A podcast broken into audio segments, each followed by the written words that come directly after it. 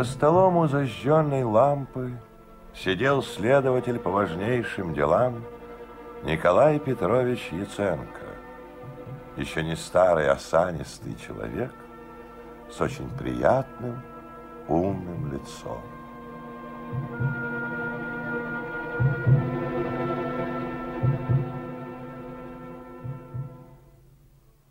Ах вы, доктор Браун. Очень рад познакомиться. Жаль, что по такому неприятному поводу. Пожалуйста, садитесь. Разрешите прямо перейти к делу. Банкир Карл Фишер, как вам уже верно сказали, сегодня был найден мертвым на какой-то странной квартире в весьма подозрительной обстановке. Мы еще ждем медицинской и химической экспертизы, но есть все основания подозревать, что Фишер стал жертвой убийц. Директор Палас отеля из живущих в гостинице лиц, которые знали Фишера, назвал мне вас. Поэтому я позволил себе вас побеспокоить. Не знаете ли вы чего-нибудь что могло бы пролить свет на дело и облегчить э, задачи следствия. Нет ли у вас каких-либо мыслей, подозрений, относящихся к этому делу? Никаких. Никаких подозрений. Вы давно знаете Фишера? Нет, не очень давно. А когда видели вы его в последний раз? Кажется, вчера утром. Я видел его в ресторане гостиницы. Не говорил ли он вам о своих предположениях на вчерашний день? Нет, не говорил. Так. Неизвестно ли вам, могла ли вчера находиться при Фишере значительная сумма денег. Это мне неизвестно. Знаете ли вы также семью Фишера? Я встречался за границей с его дочерью. Она слушала мои лекции. Его жена теперь, кажется, в Крыму. Ей послана телеграмма. Э, с нею вы не были знакомы? Я из их семьи был знаком только с банкиром и с его дочерью. А с неким Загрядским. Разве он принадлежит к семье? Видите ли, я, в отличие от многих моих коллег, не считаю обязательной для следователя чрезмерную скрытность. Для вас, вероятно, не составляет секрета, что семья Фишера – не блистала патриархальными добродетелями. Я докладывал вам, в какой обстановке умер банкир. Полицейское дознание уже успело выяснить, что при его супруге в качестве признанного друга дома состоял Загрядский. Мы обязаны подозревать всех тех, кому могла быть выгодна смерть Фишера – если хотите, это с моей стороны даже не подозрение, а, так сказать, выполнение формальной служебной обязанности. Розыск, кстати, сообщает дурные сведения о Загрядском. Человек без определенных занятий, с сомнительным прошлым, хотя и хорошей семьи, картежник, кутилый мод, живший за счет фишеров. И очень хорошо живший. Вы его знаете? Я встречался с ним у Фишера. Угу. Совпадают ли ваши сведения или хотя бы ваше впечатление с той характеристикой Загрядского, которую дает розыск? Не берусь вам ответить. Я слишком мало его знаю. Угу. Я с большим трудом поверил бы, что он способен на убийство. Но все же поверили бы. Как поверил бы о ком угодно другом. Так. Такс, ну немного же вы мне сообщили. Не знаете ли вы, кто из друзей или знакомых семьи Фишеров мог бы рассказать нам побольше? Ну, Фишера знали очень многие. Тысячи людей знали его так, как я. Из близких же... Да. Позвольте подумать. Нет. Нет, никого не могу вспомнить. Ну, конечно, дочь. Но она живет за границей и не идет в счет. Может быть, мне придется еще раз вас потревожить. Может быть, и не придется. Очень рад был с вами познакомиться.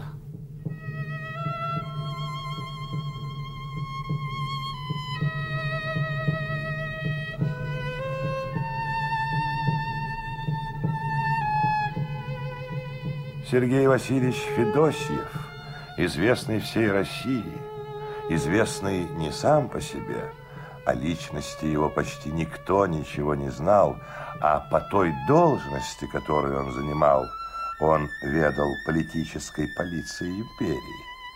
Поздоровавшись с Яценко, не садясь, неторопливо и внимательно стал осматриваться в комнате.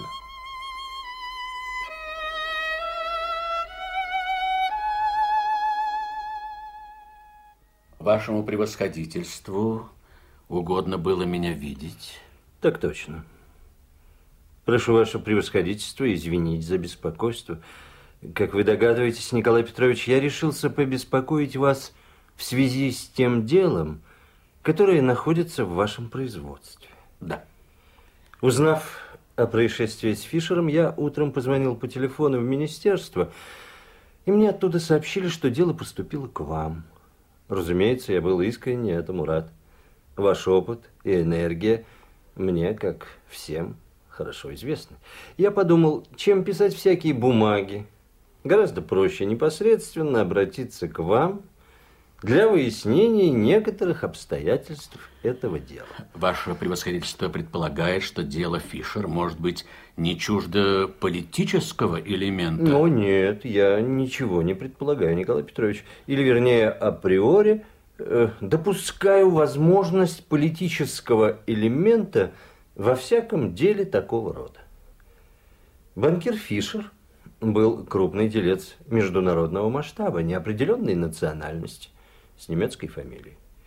Наше ведомство обязано хоть издали следить за подобными людьми.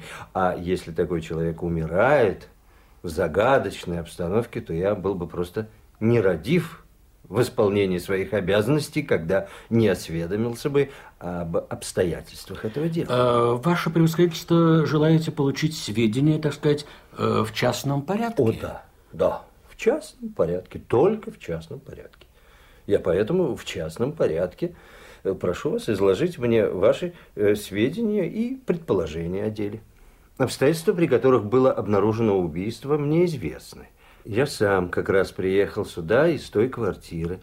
Поэтому будьте добры сообщить мне лишь данные, добытые первыми шагами дознания, а также предположения, которые у вас могут быть. Очень хорошо. Дело о смерти Фишера поступило ко мне лишь несколько часов тому назад. И вполне оформленной гипотезы у меня, разумеется, еще быть не может.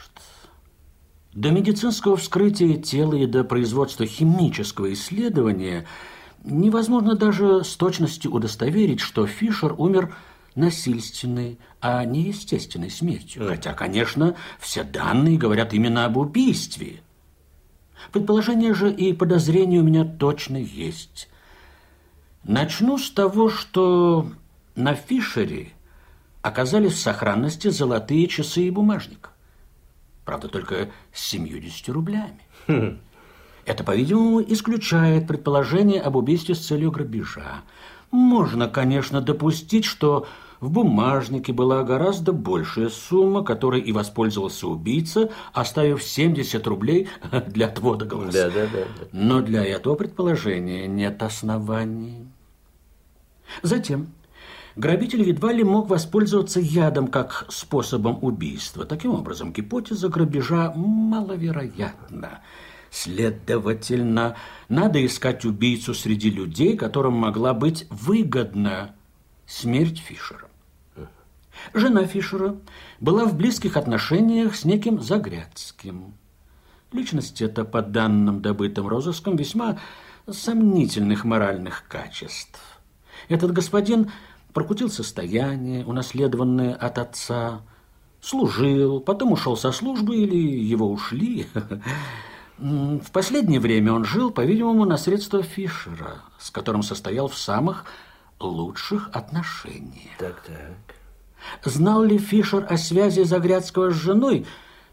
Мне пока неизвестно, но их часто видели вместе. Фишер занимался своими аферами днем, а вечером постоянно посещал всякого рода увеселительные места и притоны. Вот как. Квартира, в которой он умер, была местом настоящих оргий. Ездил он туда в обществе очень молодых женщин. Убитый был, по-видимому, человек весьма развращенный. Почти всегда его туда сопровождал какой-то мужчина или мужчины. В обществе этого мужчины его видел мельком дворник дома в котором снята была Фишером квартира. Но было это поздно вечером, и лица спутника Фишера дворник не разглядел. Далее. По всей видимости, никакой другой мужчина не мог быть заинтересован в смерти Фишера. Заинтересованы могли быть, предполагая худшее, две женщины, его жена и его дочь но они обе, по данным розыска, находятся вне Петербурга.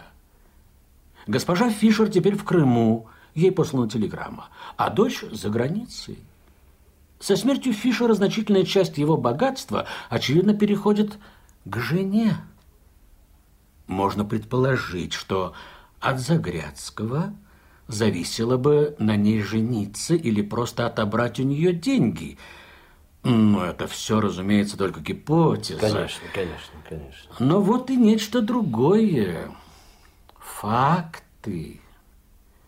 В ящике этого письменного стола при произведенном мною беглом разборе бумаг Фишера нашлись, во-первых, шестимесячный вексель, выданный Загрядским на имя Фишера на сумму Пять тысяч рублей. Срок этому векселю истекает через две недели.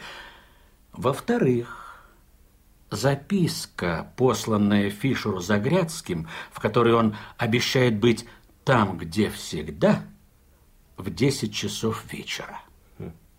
Записка числом не помечена. Угодно вам э, взглянуть? В-третьих, Розыск установил путем опроса прислуги того дома, где живет Загрядский, что он ушел вчера из дому около пяти часов вечера, вернулся поздно, а утром часов в девять опять ушел из дому, чего обычно не делал.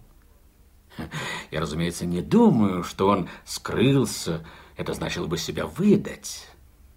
Но до сих пор я не мог его разыскать и допросить.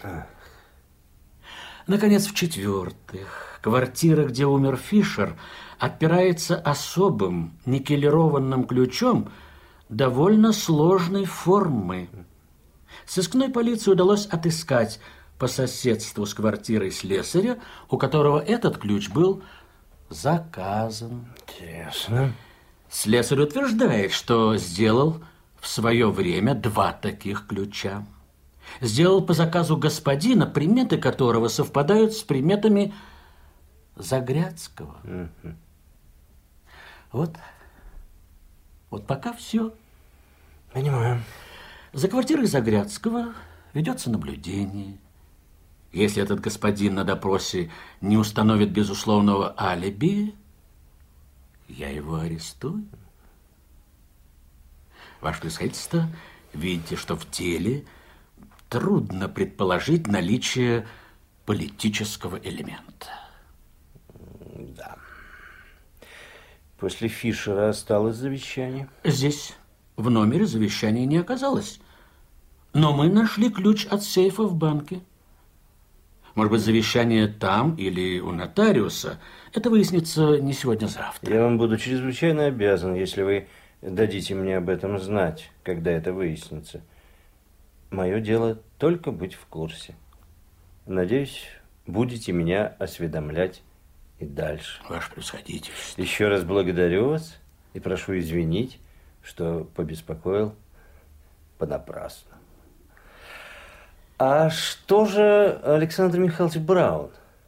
Его вы, собственно, почему к себе вызывали? Я встретил его, входя к вам. Он живет в этой гостинице и был знаком с Фишером. Ага. Я рассчитывал кое-что у него узнать. И что же? Узнали что-нибудь? Почти ничего. Ваше происходительство его знаете? Мы учились одновременно в университете. Правда, по разным факультетам и курсам. Он э, по происхождению из немцев? Не могу вам сказать. Вероятно, из обрусевших инородцев. Интересное лицо. Интересное. Он знаком также и с Загрядским. Да? Хм. У нашего знаменитого ученого странное знакомство.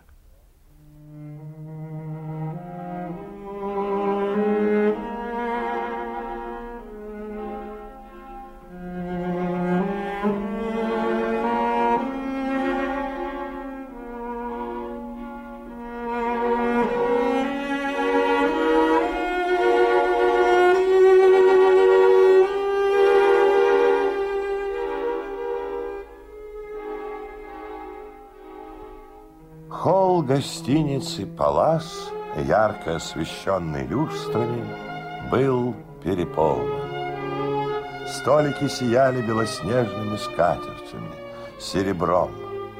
Скрипач, толстый румын с потным, оливкового цвета лицом и черно-синими волосами, играл модную песенку. По лестнице в шубе опираясь на палку, спустился Браун и прошел мимо холла. Мальчик в курточке с золочеными пуговицами повернул перед ним вращающуюся дверь. Подуло сырым холодным ветром. На мачте зимнего дворца ветер трепал штандарт. Браун приблизился к дворцу и пошел к зимней канавке. Снежная пыль, как стая мошек, велась вокруг фонаря. Капли воды обрывались с краев герба, с фигур и вас на карнизах, со сводов галереи. На набережной было темно и пустынно. Браун подошел к перилам и наклонился над водой. Затем торопливо вынул из кармана никелированный ключ, осмотрелся и швырнул его в воду.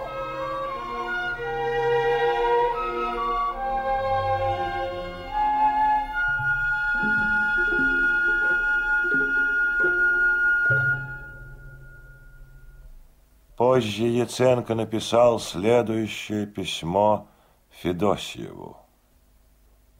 Ваше превосходительство, милостивый государь Сергей Васильевич,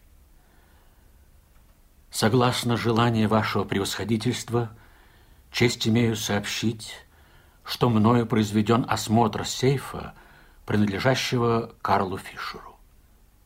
При этом выяснилось, что завещание Фишера там не имеется – как не имеется и никаких других бумаг. В сейфе оказались лишь различные драгоценные вещи и золотая монета на сумму 12 600 рублей. Равным образом уведомляю ваше превосходительство, что в военно-медицинской академии в моем присутствии полицейским врачом произведено вскрытие тела Фишера. Вскрытие это выяснило с несомненностью, что смерть последовала от отравления ядом. Химический анализ внутренностей, а равно и жидкостей, найденных на столе в комнате, в которой было обнаружено тело, еще не закончен. Протокол вскрытия, составленный мною с приобщением специального протокола врача, может быть предъявлен вашему превосходительству, будя ваше превосходительство, усмотрите в этом необходимость. Прошу ваше превосходительство принять уверение в моем совершенном уважении и преданности.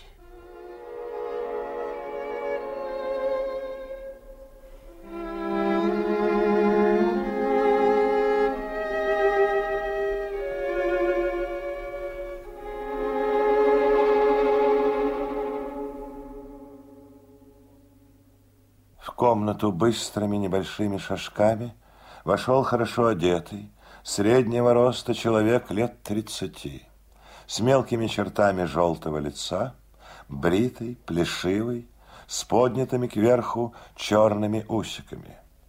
Он гордо и как-то неестественно поклонился следователю, хотел что-то сказать и оглянулся на вошедшего с ним городового – и в ту же минуту Николаю Петровичу стало совершенно ясно, что перед ним находится преступник. Как добрый и благожелательный человек, Яценко видел в людях преимущественно добро, то, что обычно выставляют на показ, а скрывают гораздо реже. Зло – которым люди гордятся сравнительно нечасто, было ему менее доступно.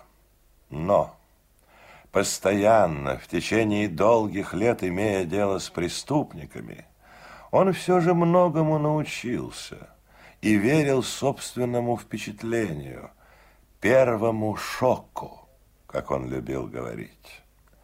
Здесь первый шок был резкий мгновенный, определенный.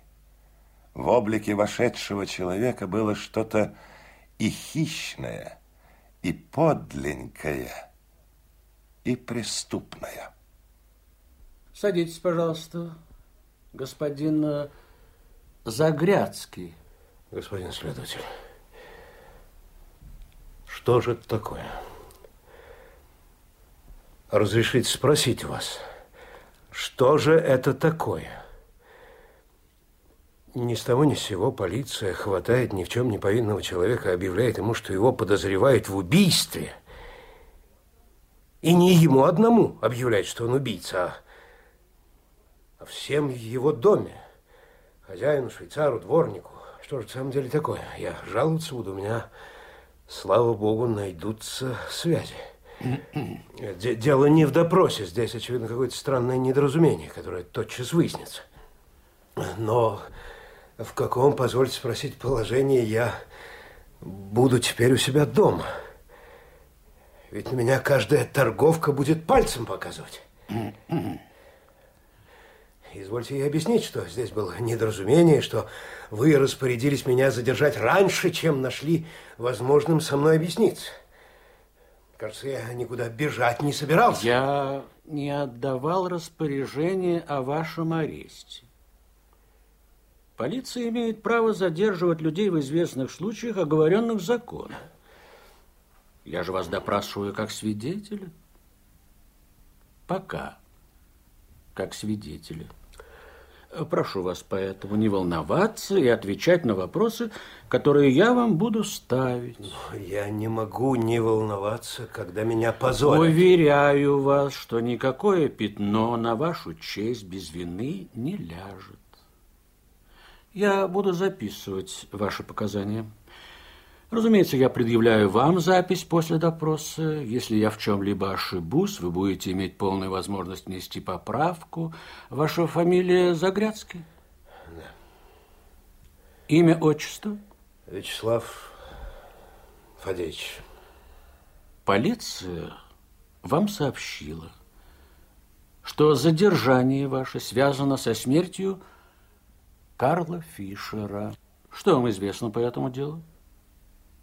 Предупреждаю вас, что на вопросы, которые могли бы вас уличить, вы отвечать э, не обязаны. Но мне, мне решительно ничего не известно по этому делу, господин следователь. Это уличать меня. В чем уличать, господи? Ничего не известно? Ничего. Решительно ничего. Так. Вы были близко знакомы с Фишером? Ну, это, как сказать, очень близко не был. Я, я был с ним знаком. Имели с Фишером дела? Нет, дел не имел. Никаких? Никаких. Так, где вы встречались с Фишером? Да в разных местах. В увеселительных заведениях. Был и в той квартире, в которой он умер. Мне сказали, где он умер. Знаете ли вы, господин Загрядский, жену Фишера? Знаю. Близко знаете? Да, мы хорошо знакомы. По имеющимся у меня сведениям, вы были в связи с госпожой Фишер. Это неправда. Вы это отрицаете? Самым категорическим образом. Самым решительным образом отрицаю. Так, отрицаете. Да. Теперь потрудитесь рассказать о квартире, на которой было найдено тело Фишера. Э, так вы бывали на этой квартире? Бывал, бывал. Много раз? Ну, не то чтобы много, но бывал. С Фишером бывали? Ну да, с Фишером. Всегда там бывал с ним. Для чего вы бывали в этой квартире? Господин следователь. Да. Ну, вы должны знать, какая это была квартира и для чего Фишер ее снял. Я... Я не аскет, я за аскета себя не выдаю. Я... Я бывал там для того же, для чего и Фишер. Я... Он приглашал туда знакомых, приглашал и меня, и я принимал его предложение. Хорошо. Да, хорошего тут мало, я не спорю, но я... Не я первый, не я последний. Но э, на этой квартире происходили оргии. Вы в них участвовали? Я не могу отвечать на такой вопрос. Он касается частной интимной жизни, я отвечать не буду. В этой области откровенничать не обязательно. В какой области? Ну, ну да в этой, сексуальной, что ли. Вы и сами, верно, не отшельник. Меня потрудитесь оставить в покое. Так вы отказываетесь отвечать на этот вопрос? О Боргиях отказываюсь. Такс, такс. Бывал ли на этой квартире еще кто-нибудь? Нет. Нет, кроме Фишера и девиц я никого там больше не видел.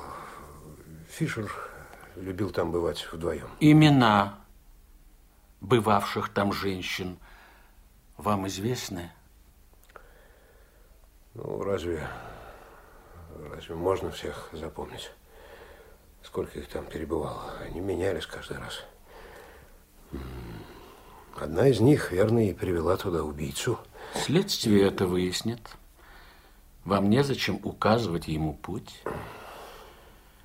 В вашей квартире полиция нашла ключ от этой квартиры. Э, каким образом он у вас оказался? Мне дал его Фишер. Хм. Почему?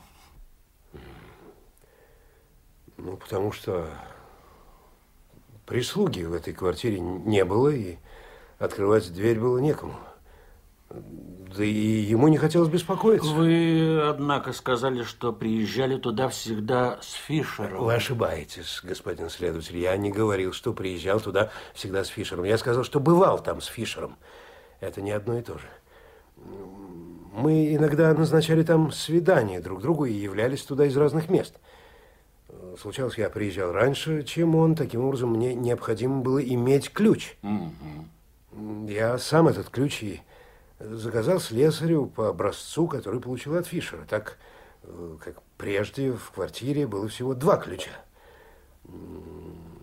И имени этого слесаря я, я не помню, но мастерскую могу разыскать, если вам понадобится. Не трудитесь. Слесарю, которого вы заказывали ключ, уже найден. Итак, вы признаете, что по поручению Фишера заказали еще ключи. Признаю, а от чего же мне этого не, не признать? Пожалуйста, занесите в протокол, что я, я сам вам об этом сказал. Не беспокойтесь, занесу. Вы сказали, что не были близки с Фишером, однако исполняли такого рода его поручения. А я, кажется, не говорил, что не был близок. А, впрочем, а что такое был близок? Это очень неопределенно. Да и ничего дурного в том поручении не было. Сколько ключей вы заказали? Три. Вы твердо помните, что заказали три ключа?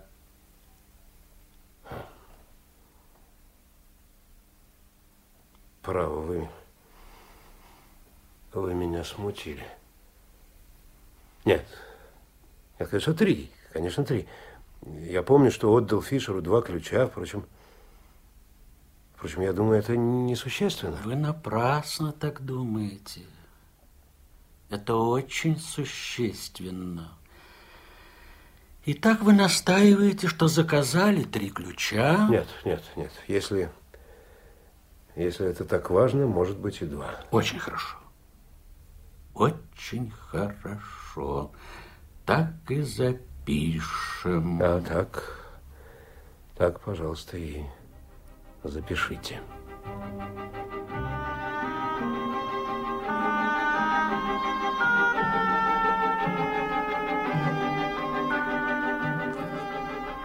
Эксперт пришел к выводу, что смерть Фишера – последовало от отравления растительным ядом, по-видимому, алкалоидом типа белодонны.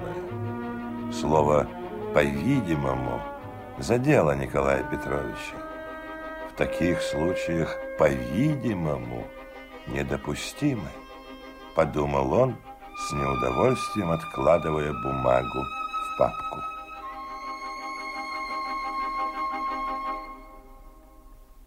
Стук двери прервал мысли Николая Петровича.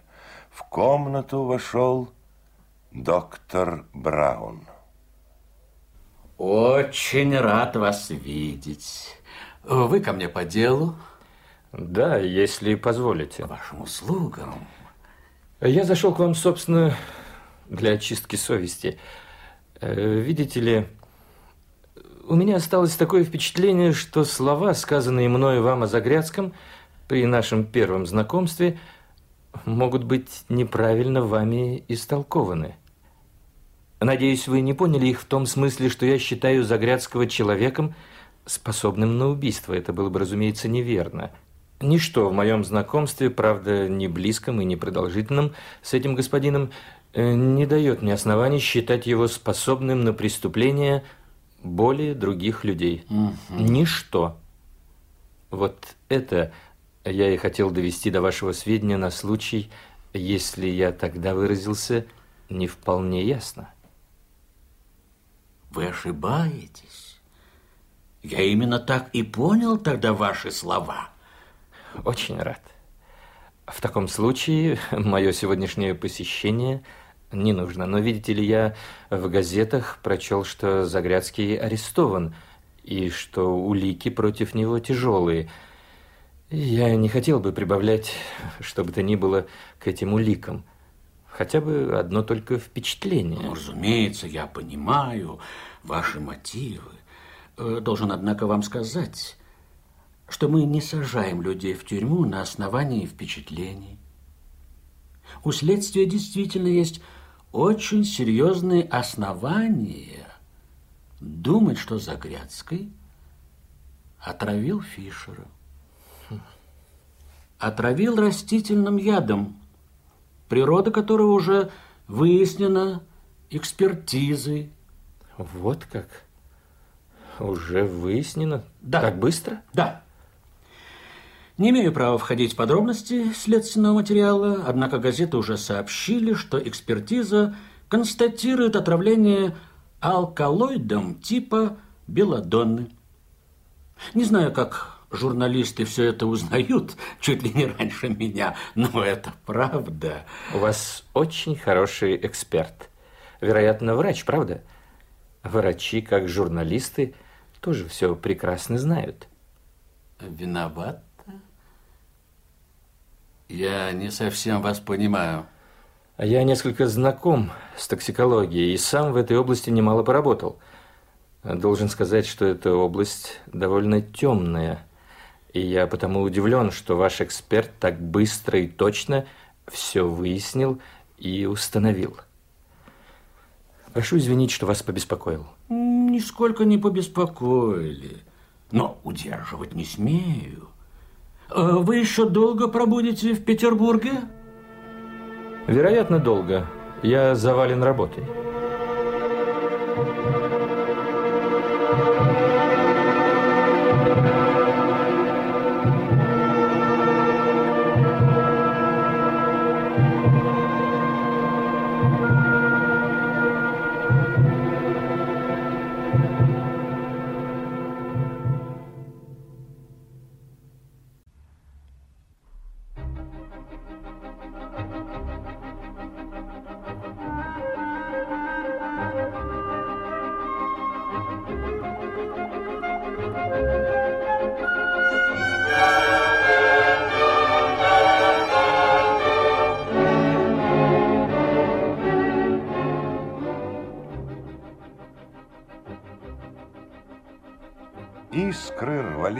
Пролетом вокзала, прорезывая клубы дыма, черные в отверстия труб, понемногу светлевшие повыше.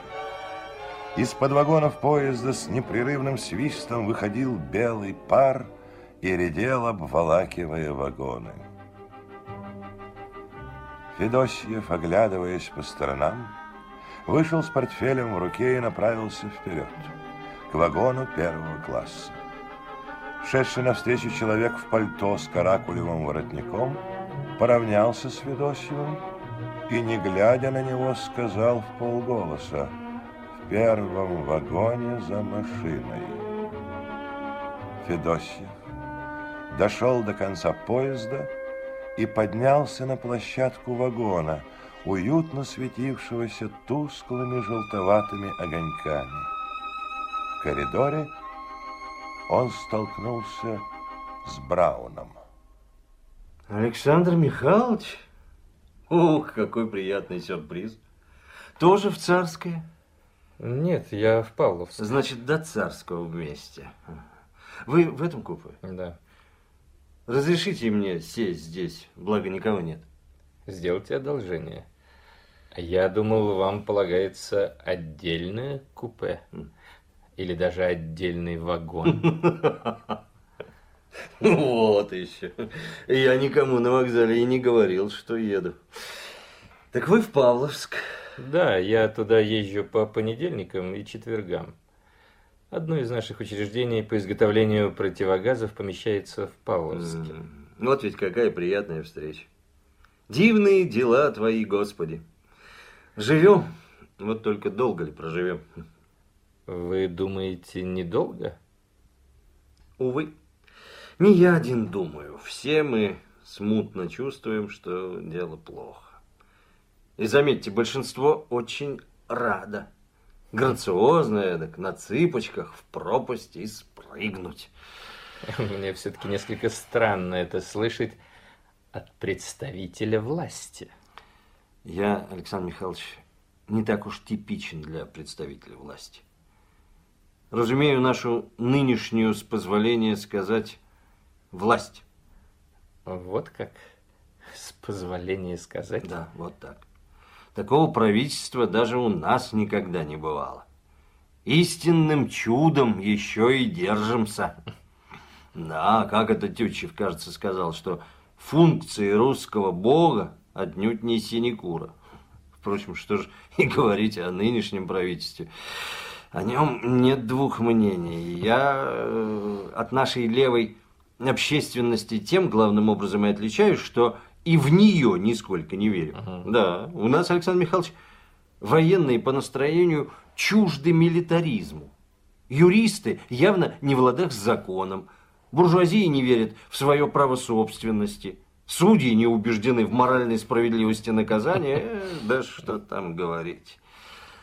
Расползается русское государство. И все мы это чувствуем. Ну, я, признаться, не замечал, чтобы все это чувствовали в Петербурге. Напротив. Я говорю о людях умных и осведомленных. Ум, конечно, от Бога, а вот осведомленности у людей моей профессии, конечно, больше, чем у кого бы то ни было. Нам все виднее, чем другим, и многое мы такое знаем, Александр Михайлович, или хоть подозреваем, о чем другие люди не имеют понятия. Те же, которые понятия имеют, те не догадываются, что мы это знаем. Жаль, однако, что ваше ведомство не дает доказательств своей проницательности. Ну, что ж, дадим, дадим. Это что же, если не секрет? Вы знаете, теперь, пожалуй, больше не секрет. Я разумею записку, года три тому назад поданную нашим человеком в сферы, как пишут левые газеты. Вы, верно, не слышали. Записка Петра Николаевича Дурного. Не слыхали? Об этой записке начинают говорить, и не мудрено. В ней, Александр Михайлович, все предсказано. Решительно все, с мельчайшей точностью конфигурация держав. С одной стороны, говорит, э, будут Германия, Австрия, Турция, Болгария. С другой – Англия, Россия, Франция, Италия, Сербия, Япония. Он еще, правда, указывает Соединенные Штаты, пока в войну не вмешиваются. Предсказан ход войны. Его отражение у нас тоже совершенно точно. Окончится все, по его словам, революцией и в России, и в Германии. Причем русская революция, говорит Петр Николаевич, неизбежно примет характер социалистической. Государственная дума, умеренная оппозиция, либеральные партии будут сметены, и начнется небывалая анархия, результат которой предугадать невозможно. Да. Так вот, Александр Михайлович, вот так предсказывает человек. Насчет войны сбылось. Вдруг сбудется также о революции. М? И будем мы вздыхать по плохому государству, оставшись вовсе без государства. Плохое, как-никак, просуществовало столетия. Ну, это всегда говорят в таких случаях. Довод, извините меня, не из самых сильных. Будто. По-моему, в политике только одно и нужно для престижа – продержаться, возможно, дольше – на этом пролете Александра Михайловича между Петербургом и Царским два века делается история. Не скажу, конечно, чтобы она делалась очень хорошо, но ведь еще как ее будут делать революционеры. Я, слава богу, личный состав революции знаю. Есть снобы, есть мазохисты. Преобладают несмысленыши. Да, а то, вероятно, есть и убежденные люди. Да, есть, конечно, конечно, есть и такие. Родились, можно сказать, старыми революционерами. Немало и чистых карьеристов. Революция не дурная карьера, разумеется, революция осторожная. В среднем немного опаснее ремесло, чем, например, военная служба. Зато насколько же и выгоднее ведь повышение-то идет куда быстрее. Я, Александр Михайлович, своей среды не идеализирую. Слишком хорошо ее для этого знаю. Но многое нам как будто и вправду виднее. Вы, верно, больше моего читали. Много ли вы знаете в истории таких предсказаний? Согласитесь, это странно, Александр Михайлович. Умные люди, ученые люди думали о том, куда идет мир. Думали и философы, и политики, и писатели, и поэты, правда? И все провидцы попадали пальцем в небо. А вот э, не ученый человек, не мыслитель и не поэт, скажем кратко, русский полицейский деятель все предсказал как по писанному. М? Ну, согласитесь, ведь это же странно. В мире слепых, кривых, близоруких, дальнозорких один оказался зрячий. Простой русский охранитель. Да не миф ли это записка? Нет, нет, Александр Михайлович, не миф. Когда-нибудь прочтете. Я вдобавок и сам не раз тоже слышал от Петра Николаевича. Я знал его недурно, если кто-либо его вообще знал. Немного он мне напоминает того таинственного, насмешливого провинциала, от имени которого Достоевский любил вести рассказ в своих романах. Но умница он был необыкновенный. Как и ваш покорный слуга, он имеет репутацию крайнего реакционера и заслуживал ее, быть может, больше, чем ваш покорный слуга. Однако в частных разговорах он не скрывал, что видит единственное спасение для России – в английских государственных порядках. Хорошо? Не дурно, не дурно в самом деле. Э, только тогда, опять-таки, я не совсем понимаю, какой же он зрячий в мире слепых. Ведь слепые именно это и говорят, правда, не в частных беседах, а публично, за что зрячие иногда сажают их в тюрьму. Совсем тем не спорю вещь удивительная. Вождь реакционеров в душе сторонник английского конституционного строя. Правду говорят, что Россия – страна неограниченных возможностей. Да, правду говорят. Я, Александр Михайлович, иногда себя спрашиваю, возможен ли в России социалистический или анархический строй? И по совести должен ответить, возможно. Возможен, очень возможен. А то, думаю, другое. Возможно ли в России восстановление крепостного права? И тоже вынужден честно ответить, от чего бы и нет. Вполне возможно. Не все ли равно, какие домики строить из песка? У нас ведь все парадоксы. Мы гибнем, если хотите, из-за парадокса. То, что сейчас политически необходимо, психологически совершенно невозможно. Мир с Германией. А лагерь нашей интеллигенции весь живет в обмане. Хуже, в самообмане, Александр Михайлович.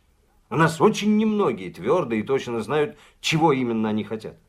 Может быть, Константинополя и проливов, а может, социалистической республики.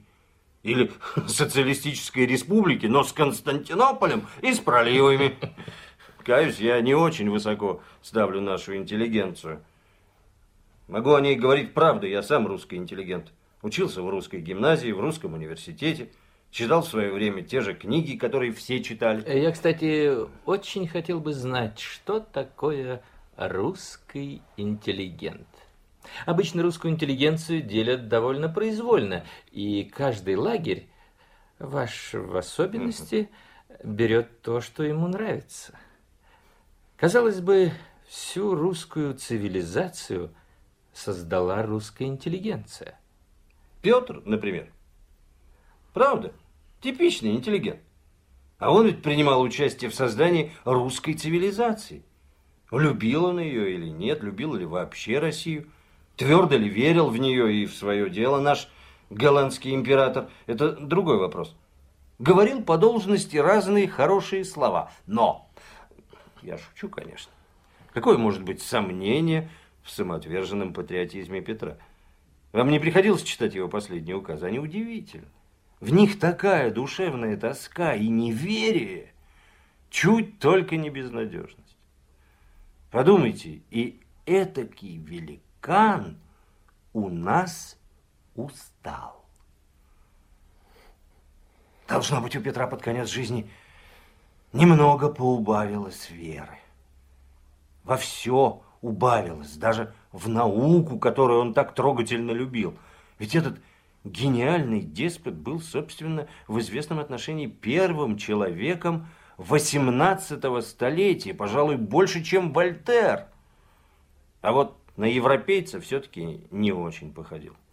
Я думаю, его любимые голландцы на этого саардамского плотника смотрели с большой опаской. Переодеваться в чужое платье мы любили испокон веков. У нас большинство великих людей, от Грозного до Толстого, обожали духовные маскарады. Но никак не предполагал, что у людей власти может быть так развито чувство иронии, как у вас. Чувство иронии? Не скажу, что это смех сквозь слезы. Уж очень было бы плоско. Что делать? И для смеха, и для слез у нас теперь достаточно оснований. Но для слез оснований много больше. Вы говорите, мы гибнем.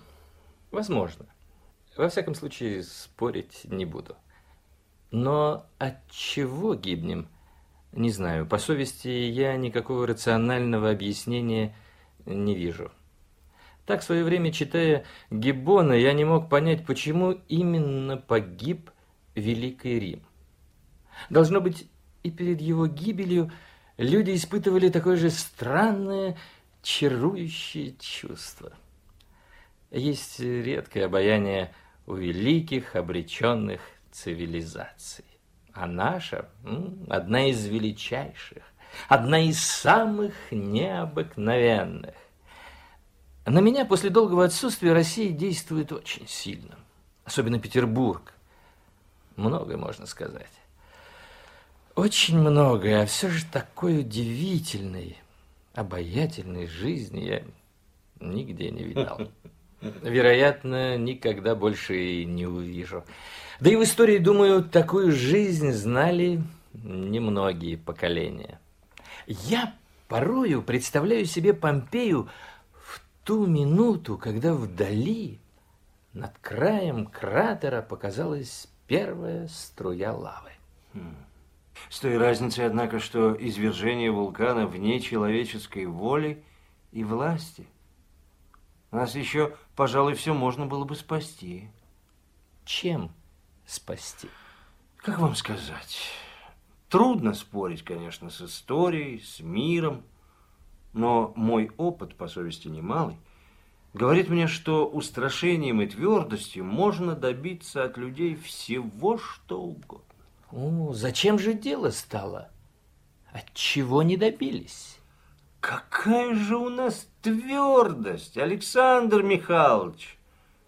Да у нас и власти-то нет, у нас не правительство, а пустое место. Плохо дело, плохо, вы правы. Фридрих Вильгельм жаловался на Лейбница. Пустой человек, не умеет стоять на часах. Никто не требует от наших министров, чтобы они были непременно лейбницами.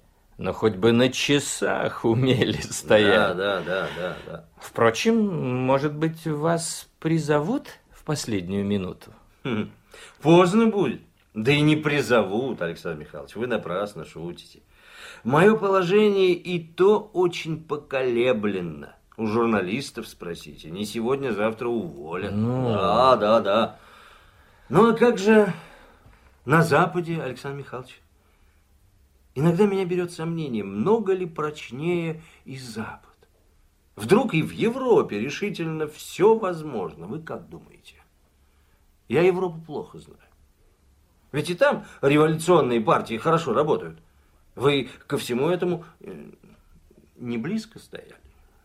Э, к чему? К работе революционных партий. Наблюдали? Ну,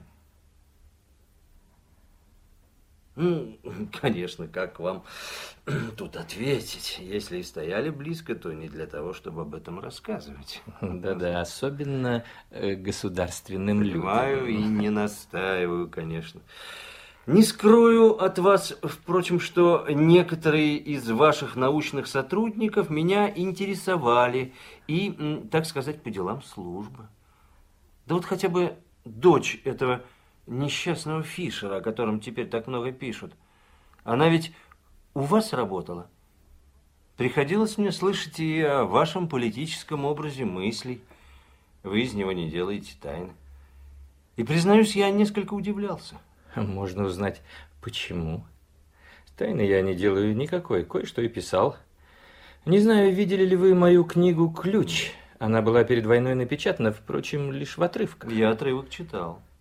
Правда, это работа скорее философского характера. Надеюсь, вы пишете дальше. Было бы крайне обидно, если бы такое замечательное произведение осталось незаконченным. Не благодарите, я говорю совершенно искренне. Удивлен же я был, потому что, хотя по должности я, кажется, не могу быть причислен к передовым людям, но с мыслями ваших статей согласен. Не говорю целиком, но по меньшей мере на три четверти. Я очень рад. Поистине это подтверждает ваши слова о том, что в России юристы не верят в закон – капиталисты в право собственности и так далее. Впрочем, я всегда думал, что государственные люди позволяют себе роскошь иметь два суждения в политической работе и в частной жизни. И ни один искренний политический деятель против этого возражать не будет. Вы думаете? Ну что ж, однако возвращаюсь к вам. Со взглядами, изложенными в ваших статьях, Конечно, трудно править государством, но участвовать в революции, по-моему, еще труднее. Ну, вот и царская. Так нам и не удалось побеседовать с вами. До другого раза? М? Не сделаете ли вы мне удовольствие как-нибудь пообедать со мной или позавтракать? К вашим услугам. Спасибо. Вот и отлично. Вам все равно у меня или в ресторане, если, конечно, обед у меня не слишком повредит вашей репутации. Ну что вы, мне все равно. Очень хорошо. Очень. Я вас предуведомлю заблаговременно.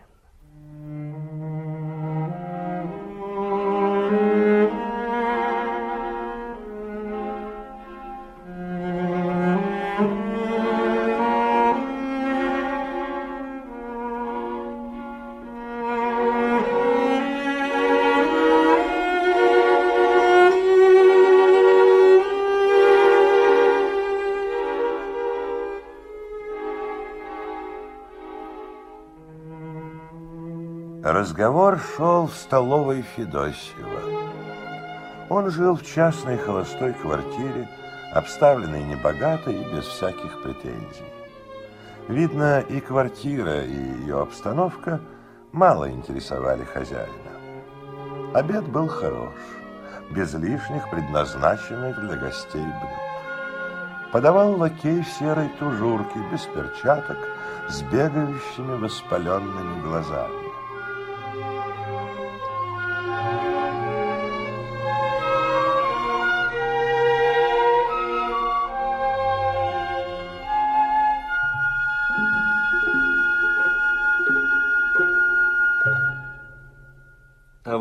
Знаете, Александр Михайлович, ведь я за вами в свое время чуть-чуть не установил наблюдение. Вот как? Да. Когда же это? Э, за год и, или за два до войны. Вы тогда читали в Париже публичные лекции на философские темы. И лекции эти, я слышал, имели большой успех. Да-да, я действительно был в моде в течение некоторого времени. Потом, кажется, надоел и перестал читать. Тому же я тогда начал печатать в журнале свою книгу «Ключ». Много из лекций в нее вошло. Но почему мои лекции вызвали такое ваше заботливое внимание? Видите ли, у вас репутация очень левого человека. Лекции же ваши усердно посещались людьми, которыми мое ведомство интересуется. И не у меня, но Париже возникла мысль, что, может быть, это не совсем случайно. Я потому так откровенно говорю, что мысль оказалась нелепой. Я вдобавок поинтересовался вами как университетским товарищем. Из вашего ключа мне довелось прочесть лишь один отрывок, и я мог убедиться в том, что революционность ваша сомнительная, и что ультралевым вас можно назвать разве только для смеха. Вы не сердитесь? Да нет, нисколько. Мне, впрочем, не совсем ясно, что такое значит ультралевый. В области практической я предъявляю государству довольно скромные требования. Приблизительно те, которые осуществлены в Англии, и с которыми вы так усердно боретесь. Но этого я в ключе почти не касался. Моя книга, как вы изволили сказать, философская.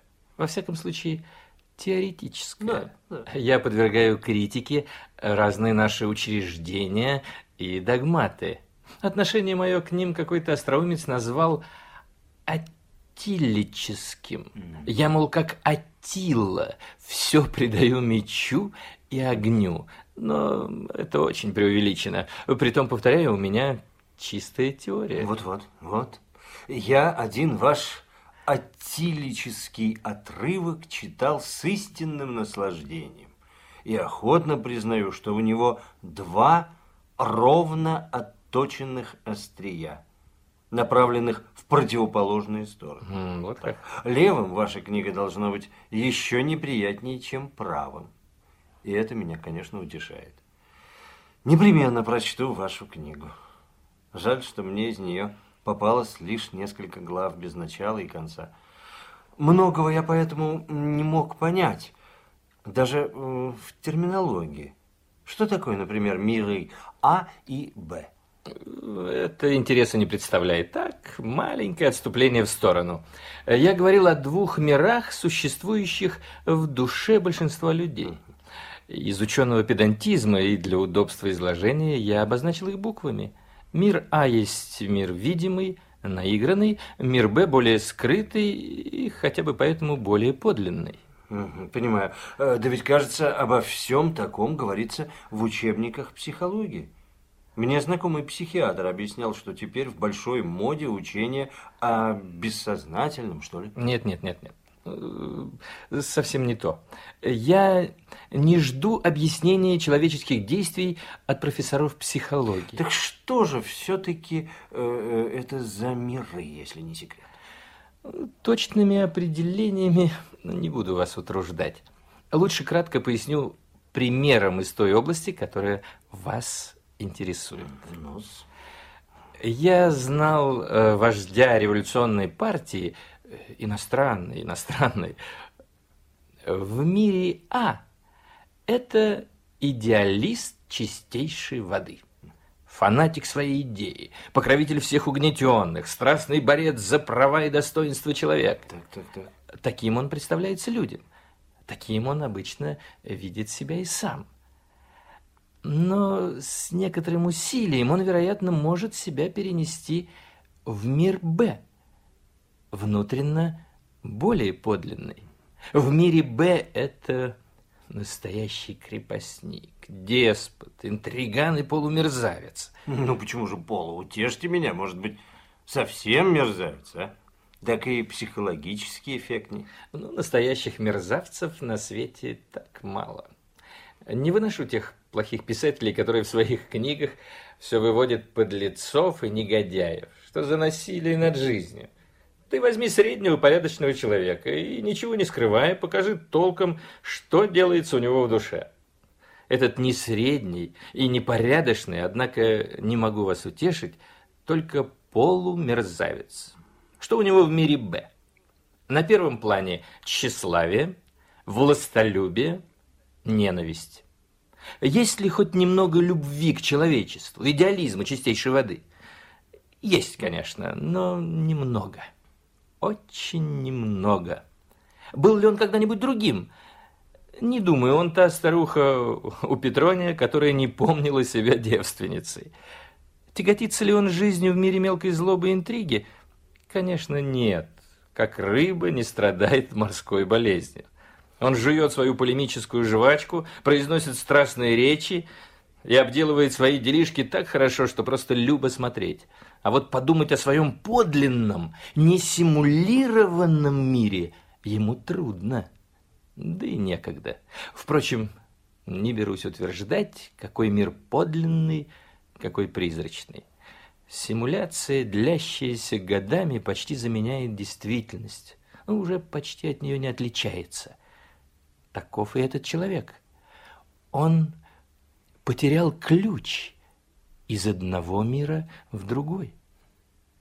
Разве обязательно иметь ключ? Не знаю. Может быть, лучше и не иметь? Или забросить его куда-нибудь подальше. Мой революционер, конечно, крайний случай, но примеров можно привести много, в самом различном роде. У меня вошло было в привычку угадывать мир Б по миру А.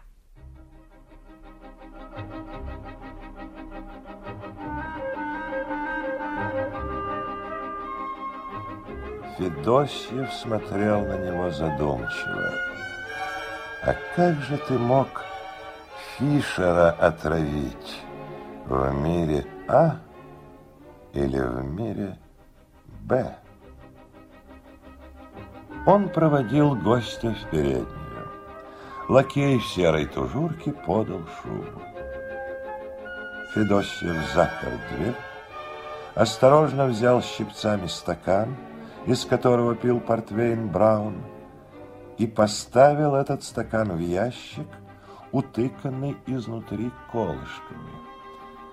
«Надо послать в кабинет экспертизы», — подумал Федосьев, оправляя пальцем твердеющий сургуч на угловой щели ящика.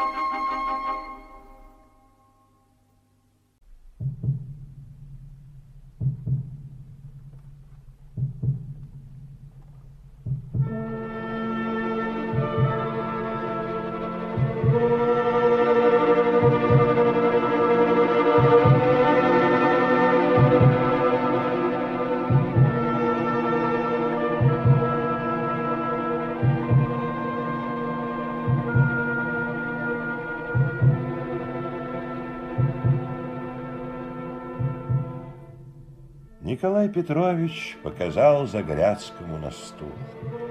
Загрядский сел и опустил голову, старательно теребя среднюю пуговицу пальто, плохо державшуюся на оттянутых нитках. Этот жест, как и весь вид обвиняемого, показался следователю и жалким, и неестественным. Впрочем, очень нелегко держать себя естественно – в их положении, подумал Николай Петрович.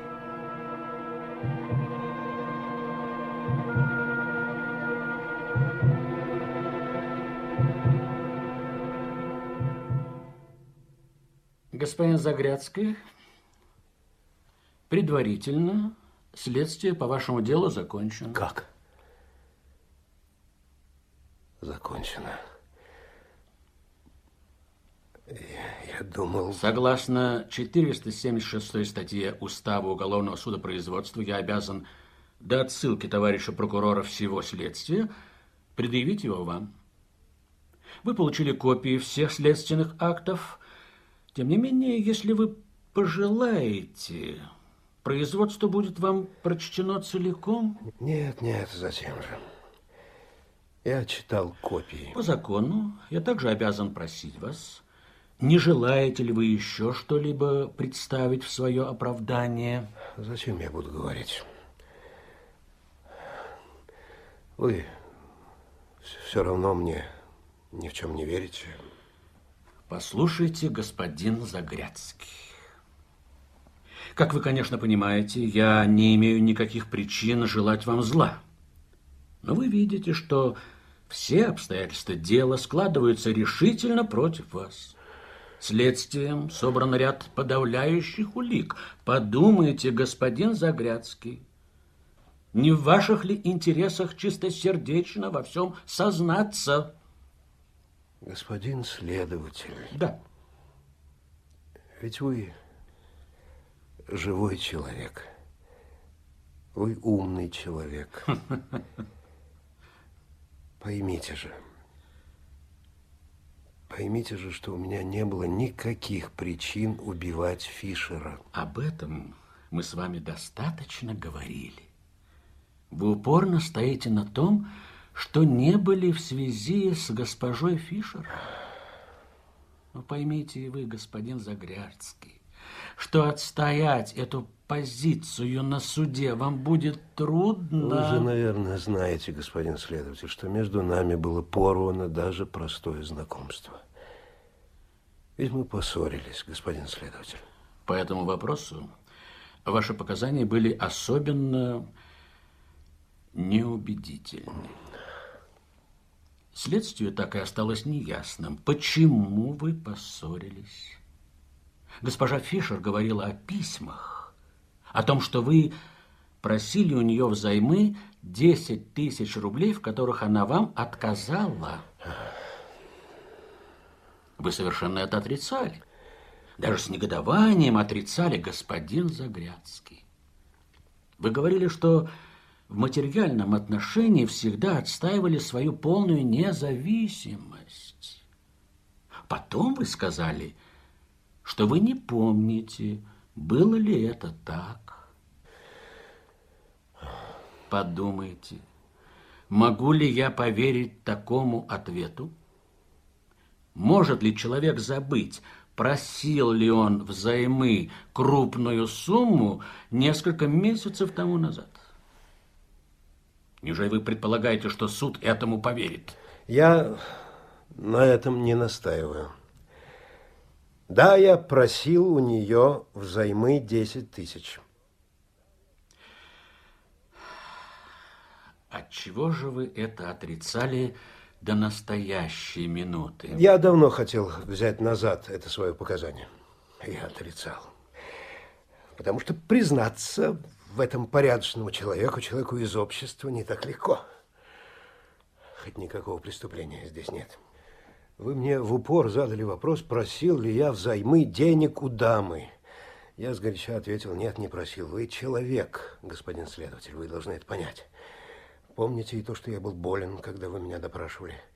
Я был измучен обыском, арестом. Это эти городовые камеры, этот подземный ход сюда из предварилки. Вы все умеете обернуть против меня. А отвечать на ваши вопросы надо сразу, немедленно, не думаю. Я и теперь боюсь каждого слова, которое я говорил. Я сказал, что не помню. Да. Разумеется, разумеется, это неправдоподобно, вы правы, но ведь это и так несущественно, господин следователь. Напротив, это очень существенно. Почему же вы могли думать, что госпожа Фишер даст вам такую сумму? Мы... Мы были с ней в приятельских отношениях, и я думал, что она даст. Она отказала. Угу. И в этом, если хотите, одна из причин ее злобы против меня. Не то, чтобы она пожалела денег. Нет, она же не скупа. Это, это грех сказать.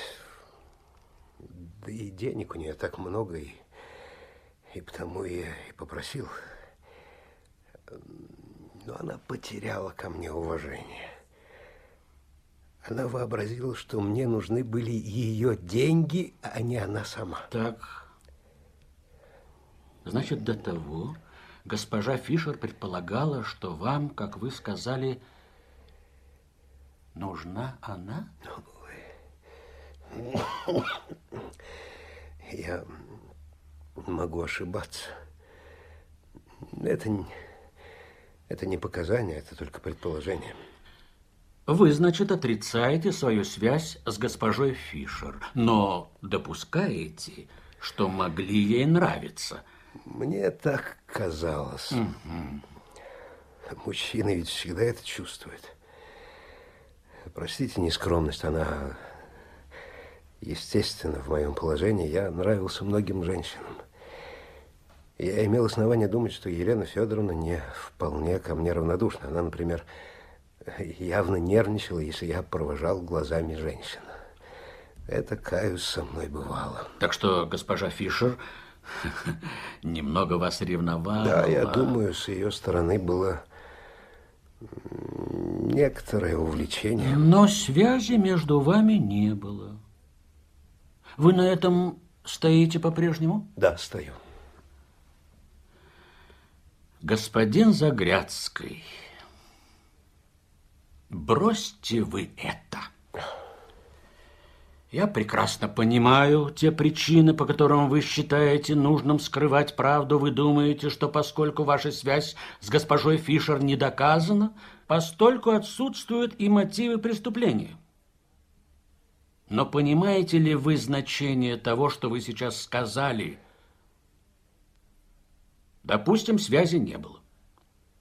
Однако вы признали, что госпожа Фишер вас любила, что она ревновала вас к другим женщинам. Значит, если б вы того пожелали, если б этого потребовал ваш интерес, вы всегда могли бы вступить с ней в связь или жениться на ней.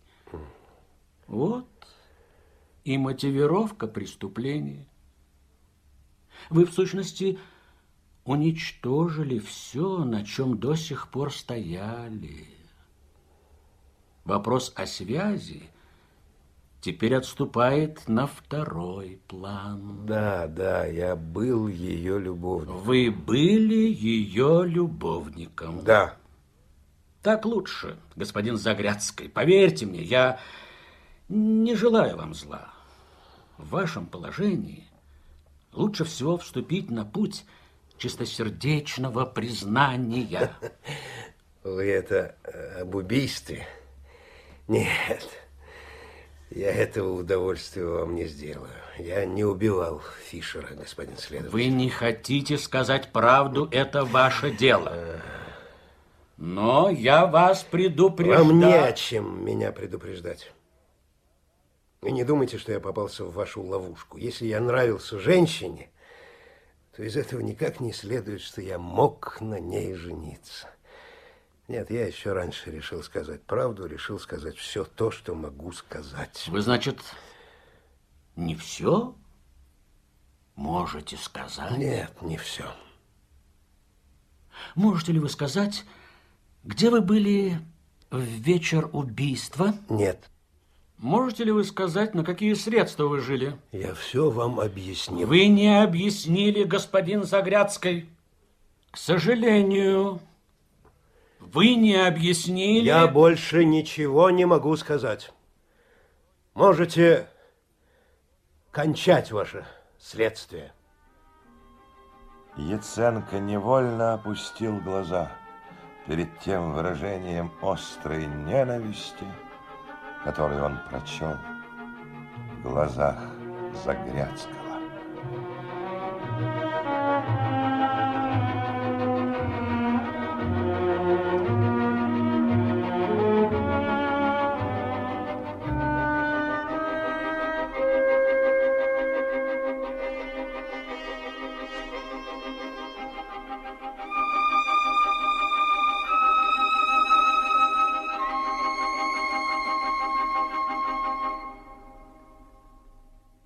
Ваше превосходительство ко мне по делу Фишера?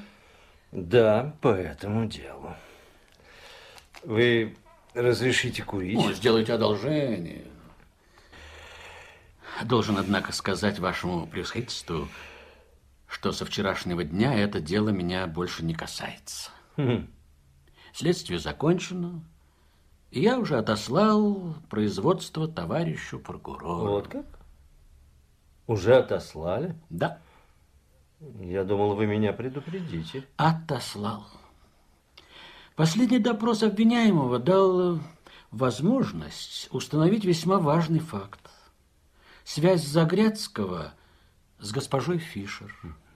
Загрядский сам признался в этой связи, и очная ставка, можно сказать, подтвердила это признание. Вашему происходительству, конечно, ясно значение этого факта. Без него обвинение висело в воздухе. Теперь оно стоит твердо. Стоит твердо? Так точно. Признаюсь, мне и прежде были неясны мотивы э, того интереса, который ваше происходительство проявляли к этому делу. Во всяком случае, теперь, если вы продолжаете им интересоваться, вам надлежит обратиться товарищу прокурора. Ну что ж, так и придется сделать. Очень жаль, конечно, что я несколько опоздал. Теперь формальности будут сложнее. Формальности? Формальности по освобождению Загрядского из этого тяжелого дела. Ага.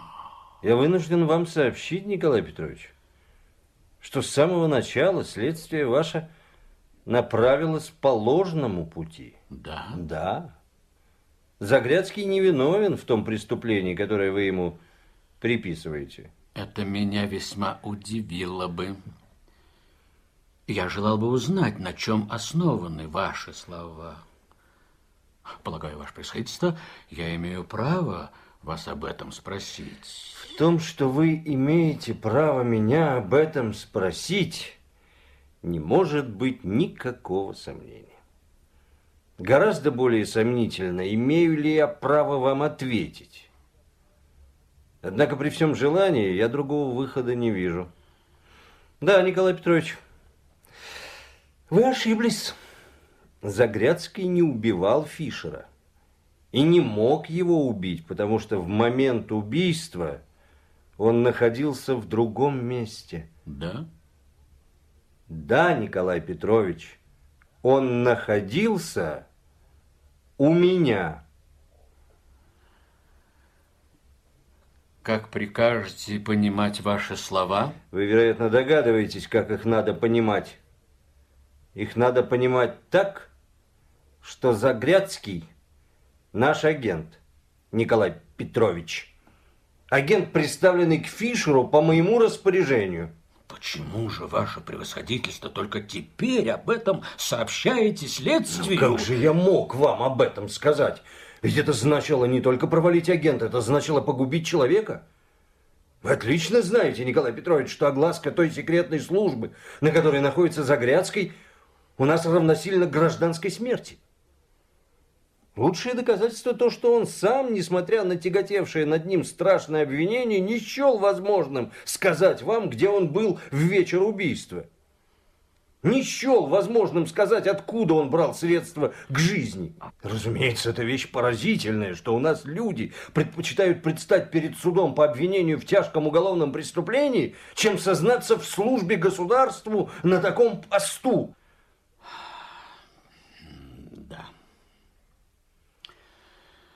Вот так. Ну, кто же убил Фишера? Этого я не могу знать. Однако вы заинтересовались ведь этим делом не только для того, чтобы выгородить вашего агента. Ваше происходительство, я решительно требую, чтобы вы перестали играть со мной в прятки. Вот как? Я прямо вас спрашиваю и прошу мне также прямо ответить. Вы полагаете, что в деле этом есть политические элементы? Это одно из возможных объяснений. Но уверенности у меня никакой не было и нет. Я действительно предполагал, что Фишер мог быть убит революционерами. Революционерами? Да. Как какими революционерами? Зачем революционерам было убивать Фишера? Затем, чтобы состояние убитого досталось его дочери, которая, как вы знаете, связана с революционным движением. Позвольте, ваше писательство. Можно думать что угодно о наших революционерах. Я и сам не грешу к ним симпатиями. Но когда же они делали такие вещи? Убить человека, чтобы завладеть его состоянием? Ваше подозрение совершенно неправдоподобно. Я, напротив, думаю, что оно вполне правдоподобно. И позволю себе добавить, что мое мнение имеет в настоящем случае больше веса, чем ваше, или даже чем мнение всей нашей либеральной интеллигенции. Как-никак я посвятил этому делу всю свою жизнь. Вы спрашиваете, когда же революционеры делали такие вещи? Да, я Я отвечаю. За ними значится гораздо худшие. Известно ли вам дело о наследстве Шмидта? Я... Известны ли вам дела террористов в Польше? Позволь. О кровавой субботе не слышали? Об экспроприации на Ереванской площади? О Лбовской организации? Я вам вкратце напомню. Ваше. А анархист, террорист, шпинделер, прежде обыкновенный вор и грабитель, удостоенный сочувственного некролога в их идейных изданиях. А тот, как его, что переоделся в офицерскую форму и оскорбил действием германского консула. Нужно было, видите ли, чтобы к консулу выехал с извинениями генерал-губернатор, которого они по дороге собирались убить. А московская свободная коммуна, не помните? Разрешите напомнить. Позвольте. А так называемые идеалисты, лучшие из них, которые за компанию с министрами и генералами убивают с ангельски невинным, мученическим видом их кучеров, их адъютантов, их детей, их просителей, что затем нисколько им не мешает хранить гордый, героический, народолюбивый лик. Всегда ведь можно найти хорошие успокоительные изречения. Лес рубит, щепки летят, любовь к ближнему, любовь к дальнему, правда? Они и в Евангелии находят изречения в пользу террора. Гуманные романы пишут с эпиграфами из Священного Писания. Награбленные деньги бескорыстно отдают партийную кассу, но сами на счет партийной кассы живут и недурно живут. Грабят и убивают одних богачей, а деньги берут у других, дураков, у нас. Слава богу, всегда достаточно. Ваше пресвятие. Двойная бухгалтерия, очень облегчающая и облагораживающая профессию. Из убийств дворников и городовых сделали новый вид охоты. Тысячи простых, ни ученых, ни в чем не повинных людей перебили, как, как кроликов. Да что говорить, они нас называют опричниками. Поверьте, сами они неизмеримо хуже, чем мы, да еще в отличие от нас на словах, так и дышат человеколюбием. Дай им власть, и перед их опричниной, не то что наша, а та опричнина царя Ивана Васильевича окажется стыдливой забавой. Разрешите формулировать вашу мысль. По вашим подозрениям, какой-то революционер непонятным образом проник в квартиру, где был Фишер, и отравил его в расчете на то, что миллионы перейдут к дочери убитого, которая пожертвует их на революционные цели. Или ваши подозрения еще ужаснее и идут к самой дочери Фишера? Но ведь она находится за границей. Не преувеличивайте значение моих слов. Я сказал вам, что это только одна из возможностей. Если хотите, возможность чисто теоретическая. Ах, так. Да. Вы изволили мне возразить. Это совершенно неправдоподобно.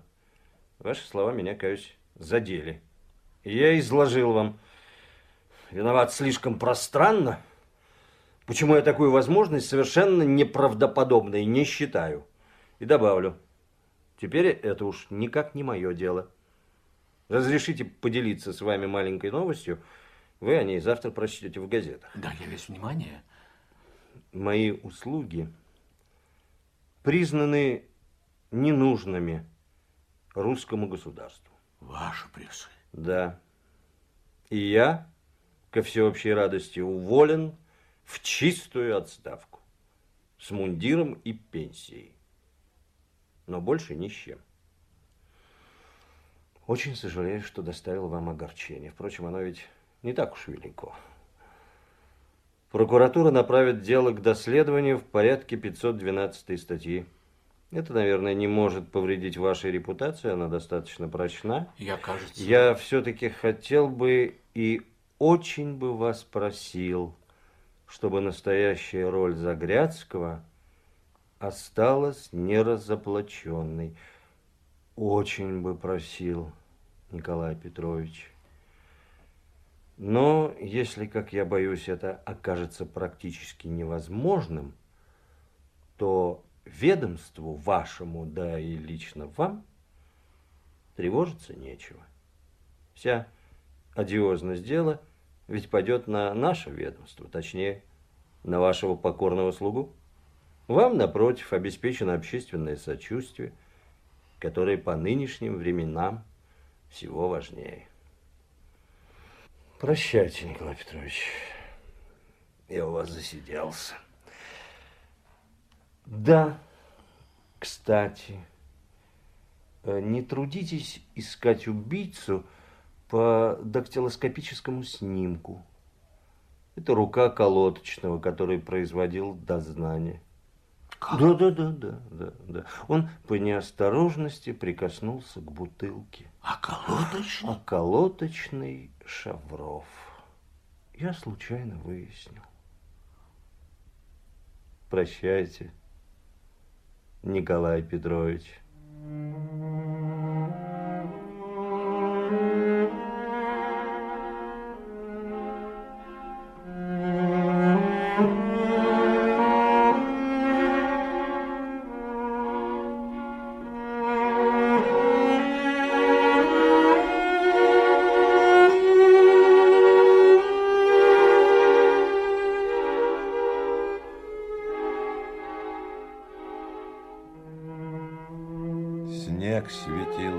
мостовой, на крышах домов, на ограде набережной, на выступах окон. Розоватым огнем горели фонари. Облака, шевеля щупальцами, ползли по тяжелому, бесцветному, горестному небу. Браун и Федосьев шли некоторое время молча. Теперь или уж не будет другого случая, подумал Федосьев. Грубо и фальшиво, но надо идти на пролом. Так как же, Александр Михайлович, вы все не имеете известий от вашей ученицы Ксении Карловны Фишер? Нет, не имею никаких. Вы второй раз меня о ней спрашиваете. Да. Почему она, собственно, вас интересует? Да так. Не столько интересует, сколько интересовало. Меня очень занимает дело об убийстве ее отца. Ведь вы не думаете, что его убил Загрядский? Мне-то почем знать. По-моему, не Загрядский убил. А почему вы думаете? Кто же? Вот то-то и есть. Кто же? Вам бы, однако, следовало найти и схватить преступника. Да вы все забываете, Александр Михайлович, что я теперь в отставке. Да, да, да. Да, притом скажу правду, это меня теперь меньше всего интересует. Почему? Почему? Потому что в ближайшее время в России хлынет настоящее море самых ужасных преступлений, из которых почти все, конечно, останутся совершенно безнаказанными. Странное было бы у меня чувство справедливости, если бы я уж так горячо стремился схватить и покарать одного преступника из миллиона. Нет, у меня теперь к этому делу чисто теоретический интерес. Вернее, даже не теоретический, а, как бы сказать, да вот, бывает, знаете ли, прочтешь какую-нибудь шараду. Вам по существу глубоко безразличны и первый слог, и второй слог, и целое. А попадется вам такая шарада, можно сна лишиться. Это же шарада, вдобавок, повторяю, символическая. Как вы сегодня иносказательно выражаетесь. Наша профессиональная черта. Ведь в каждом из нас сидят Шерлок Холмс и Порфирий Петрович. Кстати, по поводу Порфирия Петровича, Не думаете ли вы, что Достоевский очень упростил задачу своего следователя? Он взвалил убийство вместе с большой философской проблемой на плечи мальчишки-неврастенника. Не мудрено, что преступление очень быстро кончилось наказанием. Да и свою собственную задачу Достоевский тоже немного упростил. Мальчишка убил ради денег. Интереснее это было бы взять богатого Раскольникова. Может быть. Может быть, было бы интереснее, но от житейской правды было бы дальше. Скажу по собственному опыту, из всего того зла, горя, несчастья, которые я видел вокруг в жизни, наверное, три четверти так или иначе имели первопричиной деньги.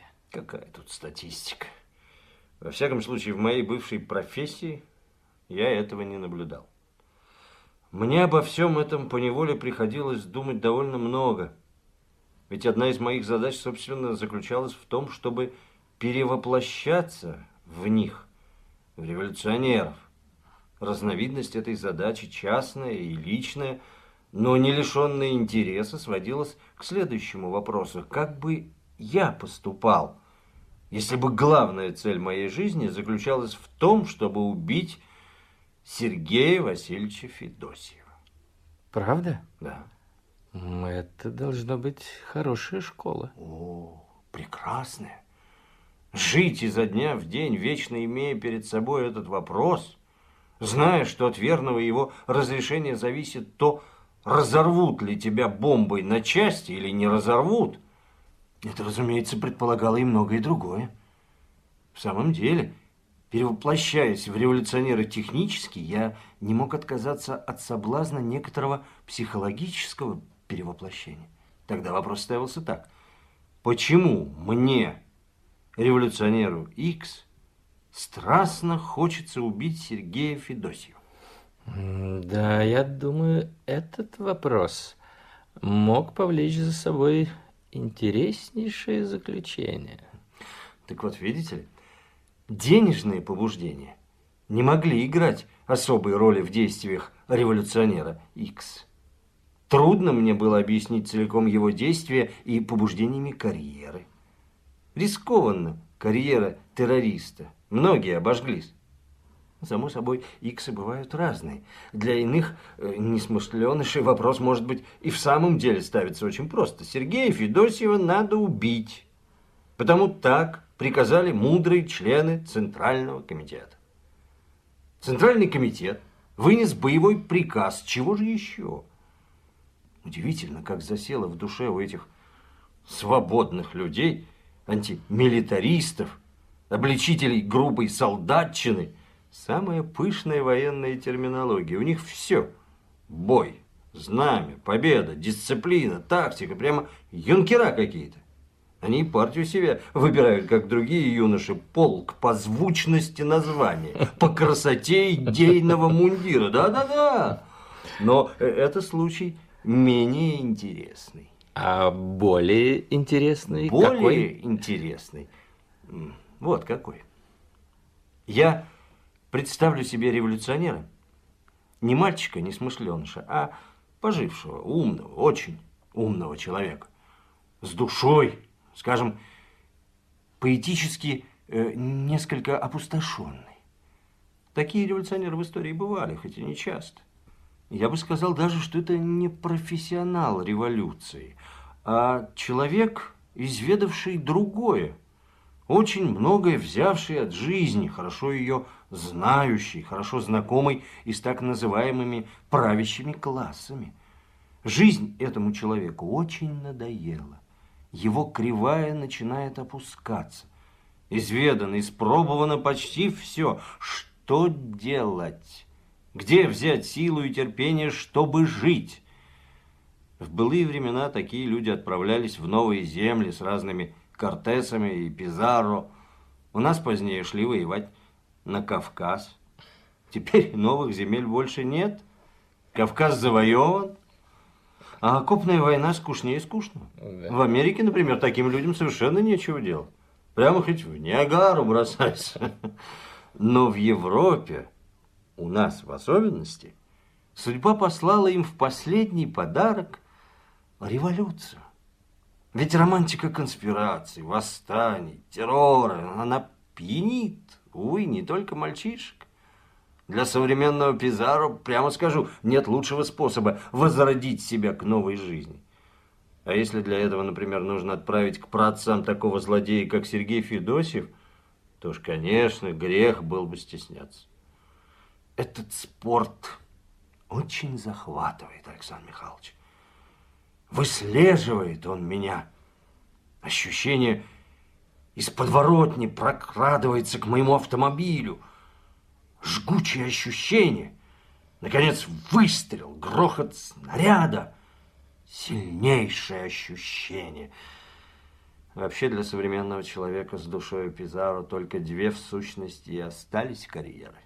Революционная и моя. А если Пизаро гурман, то он бомбы и браунинги предоставит светлой молодежи. Сам Пизаро сумеет сблизиться с тем человеком, жизнь которого мешает народному счастью, будет дружелюбно с ним беседовать и в нужный момент за чарой вина возьмет и подольет ему белладонны. Да, может быть.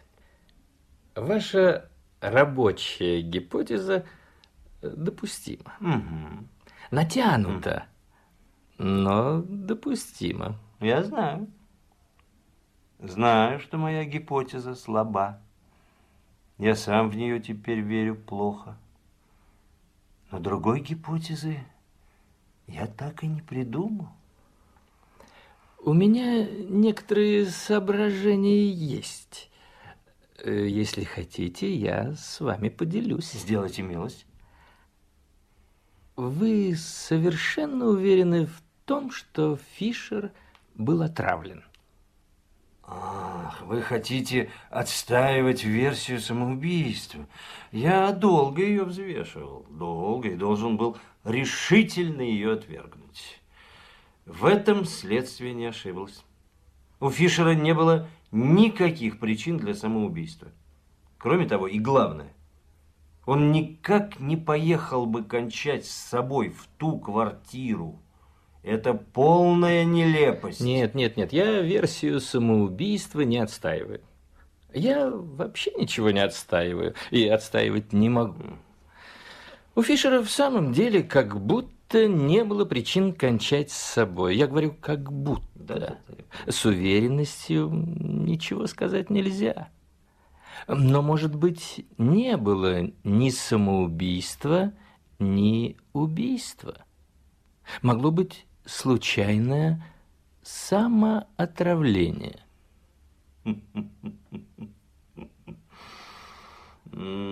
Очень трудно. Очень трудно случайно проглотить порцию белладонны. Экспертиза ясно констатировала отравление ядом рода белладонны. Да, мне это говорил Яценко. Именно эти слова мне и показали сразу, что экспертизе грош цена. Белладонна есть понятие ботаническое, а не химическое. Это растение из семейства посленовых. В его листьях и ягодах содержится не менее шести алкалоидов. Темная эта материя. А что такое яд рода белладонны, это остается секретом эксперта. Я все-таки не совсем вас понимаю. Вы, значит, предполагаете, что Фишер умер естественной смертью? Не, не совсем естественно, но я думаю, что смерть последовала не от белладонны. От чего же?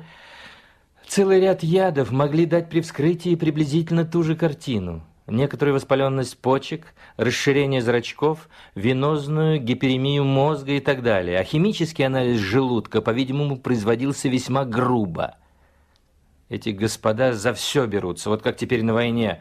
Врачи ускоренного выпуска делают сложнейшие операции, перед которыми прежде останавливались знаменитые хирурги. Однако какой-то яд был все же при анализе обнаружен. Да, да, но какой? В конце концов, это не так важно. Ведь яд не мог сам собой оказаться в желудке Фишера. Есть ряд ядовитых алкалоидов, которые употребляются в качестве лекарств. Предположите, что Фишер ошибся дозой. При слабом сердце его могло убить сравнительно небольшое увеличение дозы. А сердце у него было слабое, это я от него слышал. Лекарства принимают больные. Если бы Фишер чувствовал себя плохо, он не поехал бы, вероятно, на ту квартиру. К тому же людям с сердечной болезнью даются врачами безобидные вещества и в очень ничтожных дозах.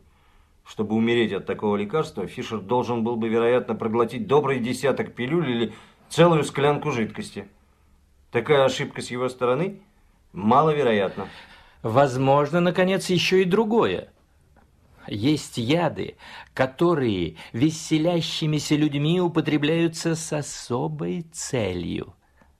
Тогда ваше возражение падает. Вполне возможно и правдоподобно, что, отправляясь на ту квартиру, Фишер принял одно из таких средств. Да вот, канториди.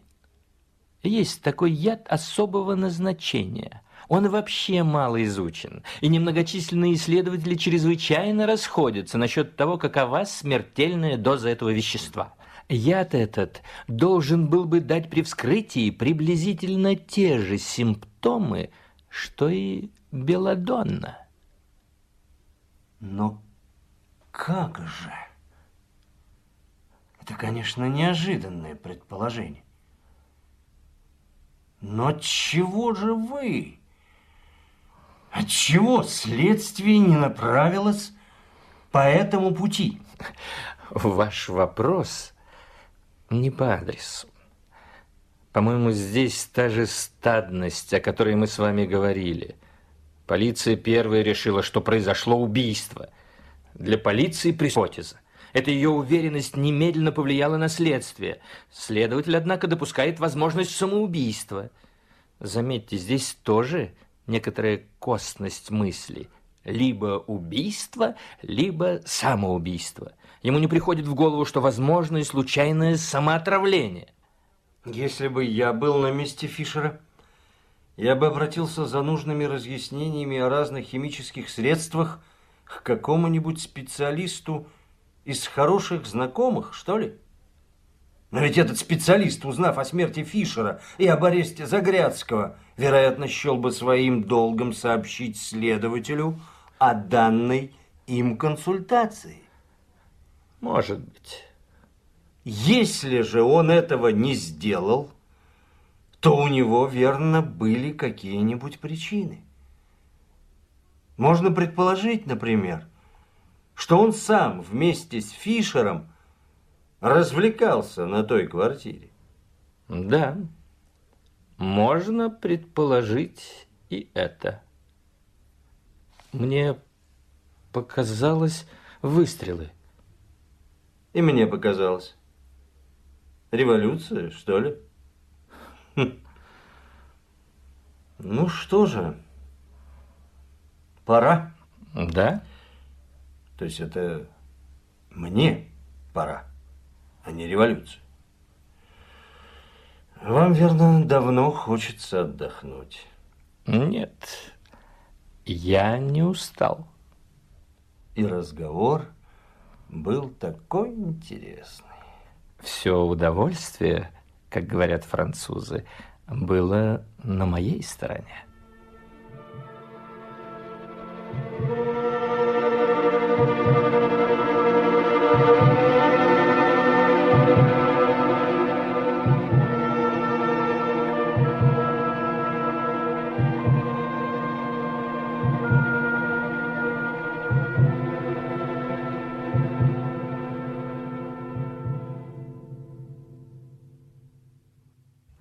Роли исполняли Сергей Васильевич Федосев, Вячеслав Степанов, Николай Петрович Яценко, Вячеслав Дугин, Александр Михайлович Браун, Олег Форостенко, господин Загрядский, Всеволод Абдулов, от автора Рогволд Суховерка.